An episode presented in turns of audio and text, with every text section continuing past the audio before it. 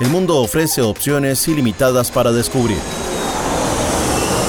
Con Movete en el Mundo, te abrocharás el cinturón para conocer los mejores tips de viaje, destinos nacionales e internacionales, recomendaciones y grandes aventuras. ¿Estás listo para iniciar este viaje?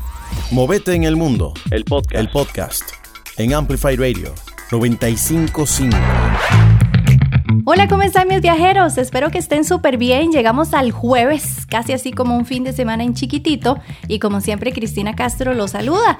El día de hoy tenemos un podcast súper interesante, como ya es costumbre cada jueves, donde te brindamos toda la información útil de viajes nacionales, internacionales, consejos y todo lo que necesitas para que tengas unas vacaciones así excelentes.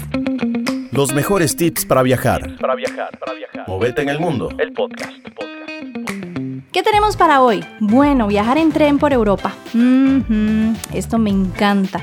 Definitivamente los trenes eh, es una de las mejores opciones. En lo personal a mí me encanta. Algo relativamente sencillo, económico y muy accesible. De hecho, en muchas ocasiones es mucho más rápido viajar en tren que viajar en avión. Los tiempos de espera son totalmente diferentes no vas a llegar a una sala de abordaje como las de los aeropuertos, ¿verdad? Que a veces están llenas de gente y uno, por Dios, es menos probable un atraso que un avión porque aquí no importan las condiciones climatológicas. Entonces, viajar en tren es una excelente opción. ¿Qué debemos saber si vamos a viajar en tren por Europa? Primero que todo, no es necesario realizar un check-in. Eh, esto puede ser que los residentes europeos lo vean como una respuesta súper obvia, pero para los que somos turistas que normalmente no utilizamos a diario los trenes europeos, sí puede ser una duda común. Es algo que por lo general la gente dice, ¿cómo? ¿Tengo que hacer un check-in para un tren? No, en realidad no es necesario hacer check-in para ningún tren. Simplemente vas a llegar a la estación, revisas el número de andén en cuál va a salir tu tren en los tableros informativos. Caminas hacia dicho andén, abordas escaneando el código QR que viene ya inmerso en el tiquete y listo. Así de sencillo. Los trenes son muy puntuales, que eso también es otra, pues digamos como que de las cosas que tenés que tomar en cuenta. En Europa la impuntualidad no existe. Por lo tanto, si tu tren sale a las 10 de la mañana, el abordaje va a terminar así a las 9 y 58. Cierran las puertas y 10 en punto el tren va a salir. No es así como a la hora tica, ¿verdad? De que de, yo voy a ver si llego a las 10 y tal vez ya a las 10 y 15 el tren va saliendo. No es que a las 10 y 15 ya ni siquiera vas a ver nada del tren, o sea, ya va en ruta. Entonces es muy importante llegar temprano a la estación, que por lo general son muy grandes, y para encontrar el andén a veces hay que caminar muchísimo. Toma en cuenta esto, no es así como que uno llega y todos los trencitos están en fila. Hay pisos de pisos de pisos llenos de trenes y si uno nunca ha estado en una estación de estas es muy fácil perderse. Entonces toma en cuenta que ojalá viajes con bastante tiempo para poder saber en cuál piso, si hay que conectar con un metro y todo este tipo de cosas. Por ejemplo, la estación Gare du Nord en París, Atocha o Chamartín en Madrid son unas de las más conocidas y también son de las más grandes, para que tomes en cuenta esto.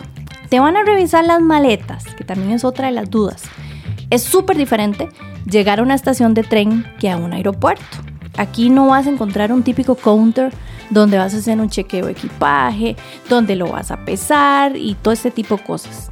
En la mayoría de trenes europeos lo que vas a encontrar son bandas de revisión de rayos X antes del andén. Ahí hay algunos oficiales encargados de revisar cualquier inconveniente previo al abordaje y las maletas suben contigo. No es así como que normalmente uno en algunas películas ve donde eh, abren como la parte del tren abajo y montan las maletitas. No, por lo general las maletas suben con uno de una vez. Hay algunas áreas específicas en los trenes que por lo general van en la parte cerca al baño o donde se conoce como los maleteros. Y ahí es en donde uno entra, coloca las maletas y listo, buscas tu asiento. Entonces no es así como que hay que hacer el chequeo en el counter ni nada, sino que simplemente llegas, te montas con tu maleta y listo. ¿Cuánto tiempo antes debo de abordar? Que también es otra como de las preguntas típicas, y son las famosas tres horas antes que tengo que estar cuando estoy en una aerolínea o este tipo de cosas. Bueno, primero que todo, no esperes que los trenes estén ahí esperando por vos. Normalmente la vida de los trenes en Europa es un ir y venir constante. Entonces es muy común que veas en donde llega un tren, se monta la gente, bajan, vuelven a subir y es una locura. Salvo que vayas a irte en uno de los trenes que son de madrugada puede que ya el tren esté ahí listo esperándote, que normalmente son los de las 4 o 3 de la mañana. Pero normalmente si son trenes después de las 6, 7 u 8 y el resto del día, vas a ver que vienen y van.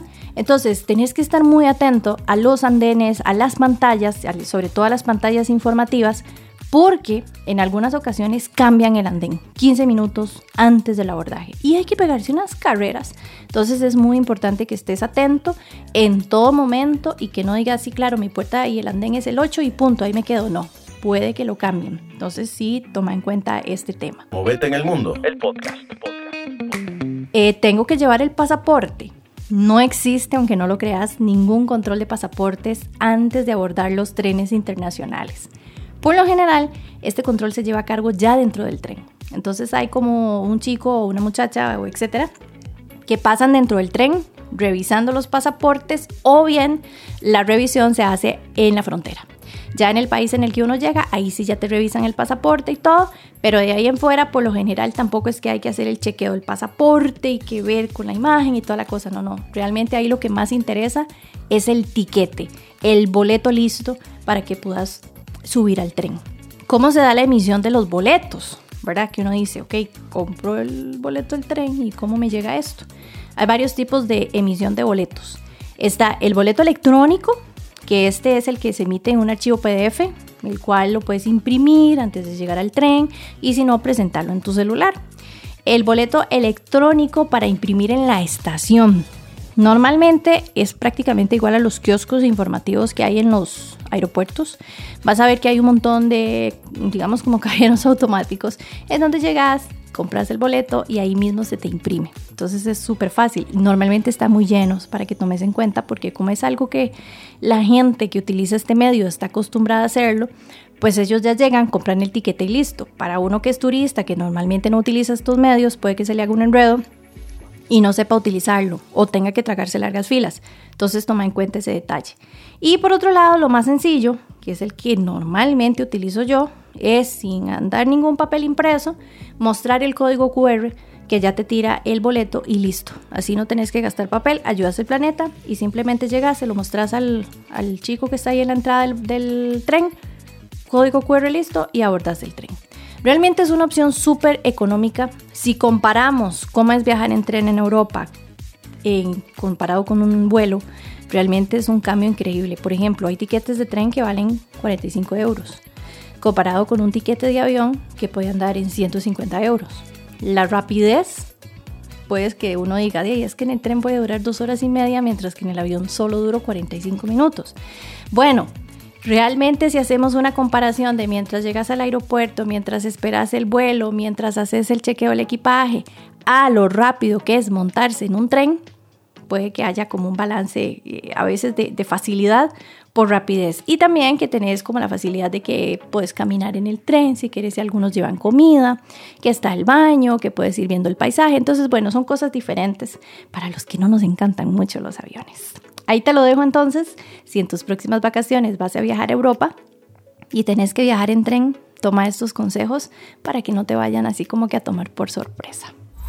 Conoce Costa Rica y sus encantos con Movete, en, el mundo. Costa Rica. Nos vamos hasta Costa Rica. Recuerden que la semana pasada estábamos hablando de lugares imperdibles de Costa Rica. Bueno, hoy vamos a continuar con nuestra lista. Para el día de hoy tenemos igual cuatro lugares que la verdad son espectaculares y que no podemos dejar de lado. Uno de ellos es el Cerro Chirripó. Ay, ¿verdad? No es así como que apto para todo el mundo, pero tenemos que meterlo en los lugares imperdibles. Realmente yo nunca lo he escalado y no creo que lo haga. Sinceramente yo tengo un problema en la rodilla y probablemente llego a la entrada y eso es todo. No, no creo, sinceramente, que por más que me entrenen lo logre. Probablemente suba, pero el tema es bajar si no bajo a caballo, no creo que lo logre. Este es el cerro más alto de Costa Rica, 3.820 metros sobre el nivel del mar. Se ubica en la cordillera de Talamanca. Está más o menos como unos 20 kilómetros al noreste de San Isidro el General. Hay gente que viene exclusivamente para escalar este cerro desde cualquier lugar del mundo, ya que es conocido mundialmente. En la parte superior existen seis áreas de gran belleza escénica, que todos los que han tenido esa increíble oportunidad de estar ahí arriba pues dicen que es maravilloso y es eh, la Sabana de los Leones, el Valle de las Morenas, eh, el Cerro Ventisqueros, el Cerro Chirripó, el Valle de los Lagos y el Valle de los Conejos. No todos son accesibles y no todos están disponibles para llegar, pero sí componen toda la geografía del Cerro Chirripó.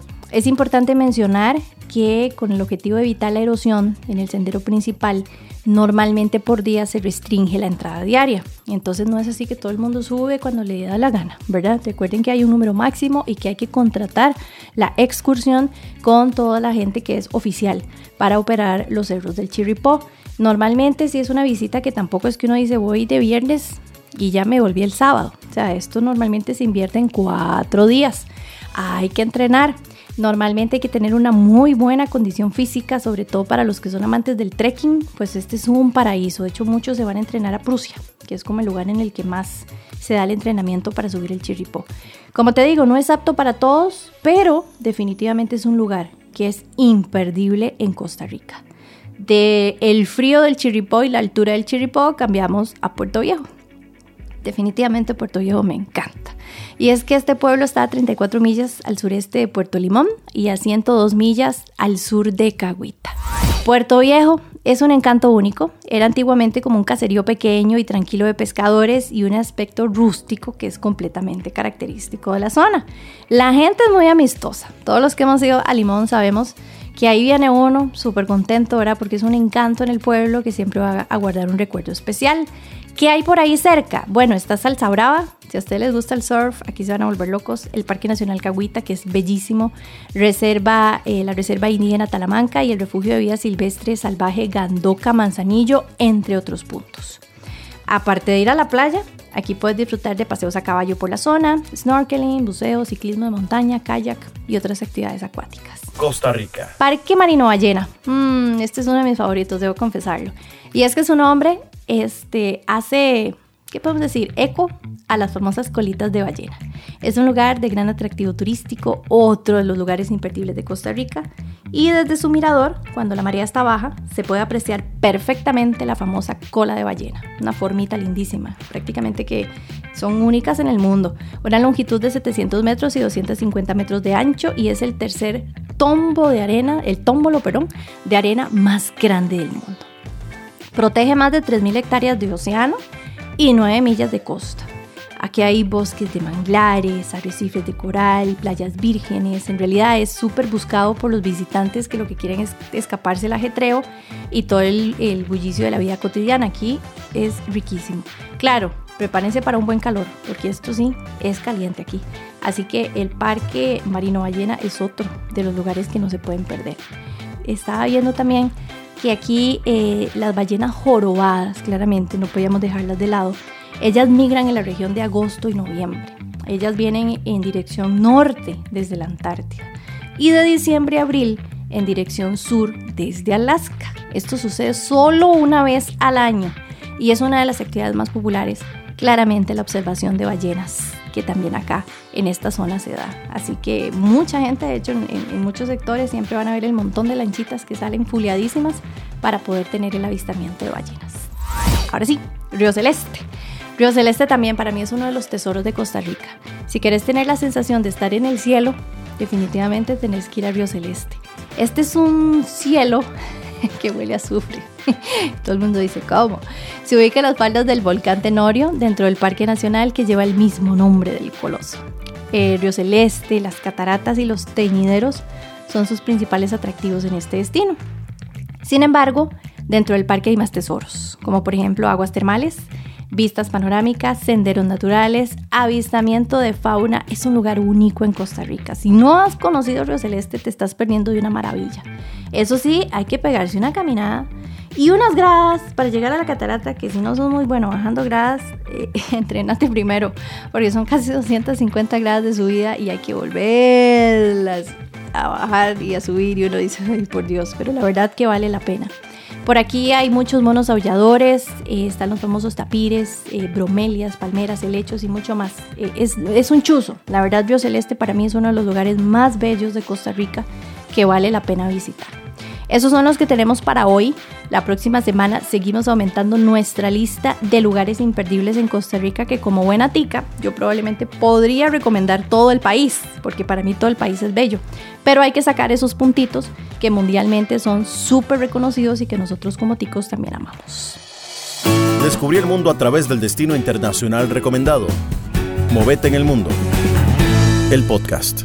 Nos montamos en avión y nos vamos hasta Barcelona, tío.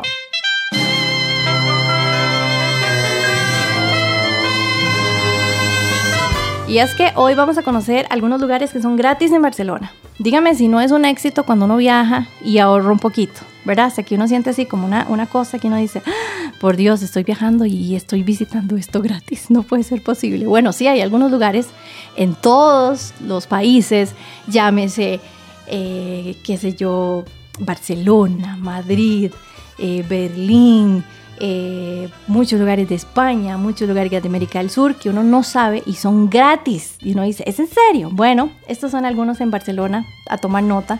Uno de ellos, por supuesto, una de las actividades más comunes es caminar por la Rambla. Es una de las calles más famosas de Barcelona, que es enorme porque va desde la Plaza Cataluña hasta el puerto antiguo. Y aquí vas a ver de todo de ventas, de flores, de pinturas, de souvenirs, cafeterías, también los famosos actores callejeros. Eso es todo una belleza. Así que si quieres disfrutar de una buena tarde rica, caminar por la Rambla. No visitar la Rambla es literalmente no haber ido a la ciudad catalana. Esa es una visita imperdible. Y lo mejor es que es gratis. Así hay muchísima gente alrededor, eso sí, para que tomes en cuenta, muchos locales y muchos turistas a cualquier hora del día. Ahí en la Rambla está el mercado de la boquería. Ahí mismo, sin salirse, ahí lo vas a encontrar. Este mercado es prácticamente súper llamativo, una decoración increíble y no solo eso, ahí están las mejores tapas, los mejores chocolates, frutas, carnicerías, pescaderías, o sea, es una fusión de olores y de sabores impresionante. Se puede entrar gratis, pero obviamente ya si quieres comer ahí ya son otros 100 pesos, pero realmente vale la pena si quieres darle una vueltica, es chivísima. Pasear por el barrio gótico, también ahí mismo, cerquita de la Rambla. Es uno de los barrios más antiguos de Barcelona y perderse entre sus callejuelas y descubrir su arquitectura es súper recomendado. Ahí vas a ver algunos restaurantes, está la Plaza del Rey, la Plaza Nova, el ayuntamiento, museos y mucho más. De hecho, ahí está la Catedral de la Cruz y Santa Eulalia de Barcelona. Qué nombre más largo, ¿verdad? Así es como se llama. Es conocida también como la CEU. Es el famoso ejemplo de arquitectura gótica catalana que no te puedes perder. La verdad es magnífica esta, esta catedral y lo mejor es que la entrada es gratis, así que tienen que darse la vuelta. Se empezó a construir desde el 1 de mayo de 1928 y duró 150 años en terminarse. Qué increíble, ¿no? La Barceloneta. La Barceloneta, esto también es muy chiva, es un barrio cercano al mar y en las calles de la Barceloneta resaltan todos los agradables y peculiares callejones estrechos repletos de edificios antiguos, iglesias y pues aquí puedes ver prácticamente que arquitectura desde hace casi 200 años. Los restaurantes junto al mar son deliciosos para todos los gustos y para todos los presupuestos. Y ahí cerquita nomás está el Mediterráneo, apenas para disfrutarlo en el verano. ¿Y con qué cerramos? Bueno, también si estás en Barcelona y quieres ver un espectáculo increíble gratuito, es la Fuente Mágica o la Fuente de Montjuic y es que ofrece las tradicionales coreografías de luz, de agua, de color y música al mismo tiempo. Es un espectáculo impresionante. Fue construida en el año 1929 y fue para la Exposición Universal. Actualmente recibe casi que 2.5 millones de visitantes por año. Tiene ciertos shows a cierta hora, lo mejor es que es gratis, pero tenés que llegar a coger un buen campito porque si no, no ves nada. Porque se llena tantísimo que la verdad, la verdad, vale la pena. De hecho, el primero empieza a las 8 de la noche, así que andate dando la vuelta por ahí de las 6.30, 7 incluso, para tomar un buen campo. Y todo esto son algunas de las cosas que puedes hacer gratis en Barcelona, ahorrando unos cuantos euros. Qué éxito, ¿verdad? Bueno, este fue nuestro podcast por hoy. Como siempre, dándote la mejor información. Ya sabes cómo viajar en tren por Europa. Por supuesto, los lugares más icónicos de Costa Rica, esos lugares imperdibles y, por supuesto, la belleza de Barcelona. Yo soy Cristina Castro, espero que la pases súper bien. Cada jueves tenemos una cita con nuestro podcast para que no te lo perdas a las 4 de la tarde por Amplify Radio. Nos escuchamos. Este fue nuestro viaje de hoy. Viajemos juntos el próximo jueves a las 4 de la tarde en Amplify Radio 955.